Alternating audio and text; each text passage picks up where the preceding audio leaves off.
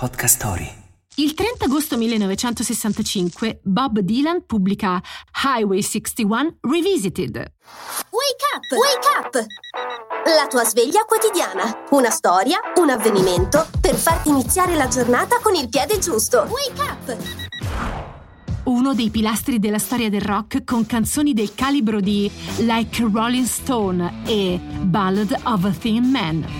Con Highway 61 Revisited, il menestrello di Duluth, cantautore per antonomasia, dà una svolta elettrica alla propria carriera. Qualche curiosità, l'album fu inciso in soli sei giorni e prende il nome dalla strada che va dal Minnesota, dove è nato Dylan, fino alla foce del fiume Mississippi, cuore di quella che verrà chiamata la trilogia elettrica, iniziata con Bringing It All Back Home e proseguita con Blonde on Blonde.